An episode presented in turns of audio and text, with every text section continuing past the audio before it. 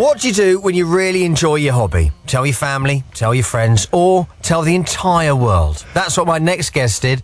Just over a year ago, having learnt to fly, Mark Newman and Elliot Webb decided to make a podcast about aviation. They called it Flaps Podcast, obviously, and it's had incredible success. It's won awards, has thousands of listeners, and has had some big-name guests. Mark and Elliot, welcome to B F B S. Hello. Hi, Richard. Now, you both took up aviation or flying at the same time. What? Why did you take it up at the same time? Um, I, I think it was because we just like to outdo each other. I didn't really want to learn to fly. He did. I thought, well, I can't really... I've known him for years, and I thought, well, I can't let him get one up on me.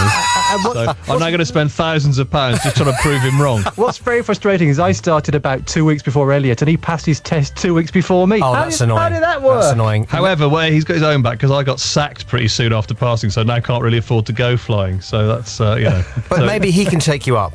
Yeah, but oh. Hang on, have you seen him? Have you seen him land? My landings are fine. So what, you take me up, I just can't get back down again. So what kind of planes are you in then? What, what are you flying?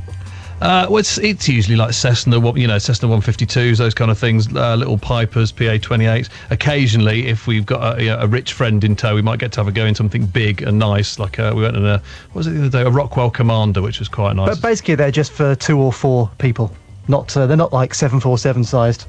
It's slightly terrifying though, isn't it? I mean, that you are actually in charge of a plane. Because yeah, yeah. a friend of mine, we used to, we used to live in Cyprus and uh, on the military base there, and a friend of mine had a, uh, his uh, flying licence, and he's always, he's a bit of a lunatic, but he'd always say, oh yeah, come on, you have to come up with me. And I just knew that he'd try and scare the life out of me if I went up, so I never went up with him. Well, the day I passed my test, I got, I got my licence back, I took, uh, I took a friend up who I worked with, and um, he said, we're about three thousand feet above Warwickshire, and he said to me, what happens if the engine stops now?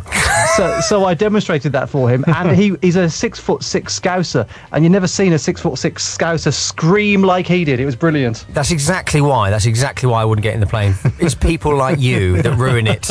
We know what we're doing. It's not yeah, as bad honest, as it sounds. We know so, what we're doing. I like, I like the name, Flaps Podcast. It's a very nice name. I like it. It's it was one of those names. We came up with it in the pub, as as is, you know, most great creative work happens yeah. in the pub.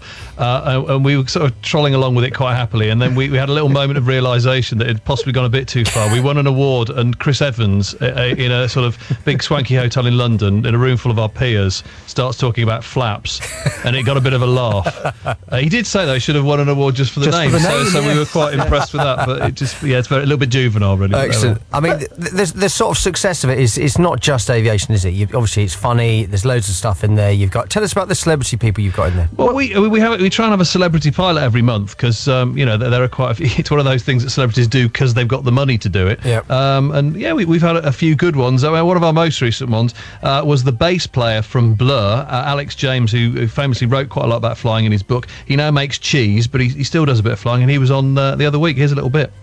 I was, I was flying back uh, along, uh, along the coast, and I got to Exeter. I was talking to Exeter, and the cloud base was coming down and down, and I was over the sea, and the cloud base was actually below the the, the level of the cliffs. Mm. You know, I couldn't. I, I was like at fifty feet, cacking my pants, and and I, I can't remember if I called a pan or a mayday. I was like, I was seriously in trouble, and uh, and then I heard someone say that they were on top at at, uh, at two thousand feet. It's just yanked it up there.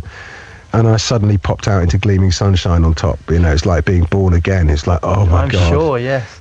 Excellent. And uh, have you got another little clip you can play us? Yeah, well, we speak to um, every month. We've got this guy who's a former R A F squadron leader, actually. I think he was the first guy who uh, flew into Kuwait or, or Saudi Arabia for the first Gulf War. He led his squadron uh, when they first attacked. Uh, I think attacked he's got the biggest moustache the, the R A F's ever seen, actually. That's, yeah, that's his big claim to fame. He has got a massive proper moustache. Pilot's tash. He's, yeah. he's a famous aviator. He's, he's called Pablo Mason.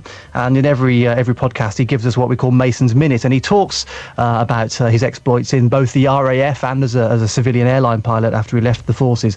Uh, this is a bit of Pablo Mason's Minute. The Cold War for a pilot in R A F Germany in the mid to late nineteen eighties was a pretty challenging time.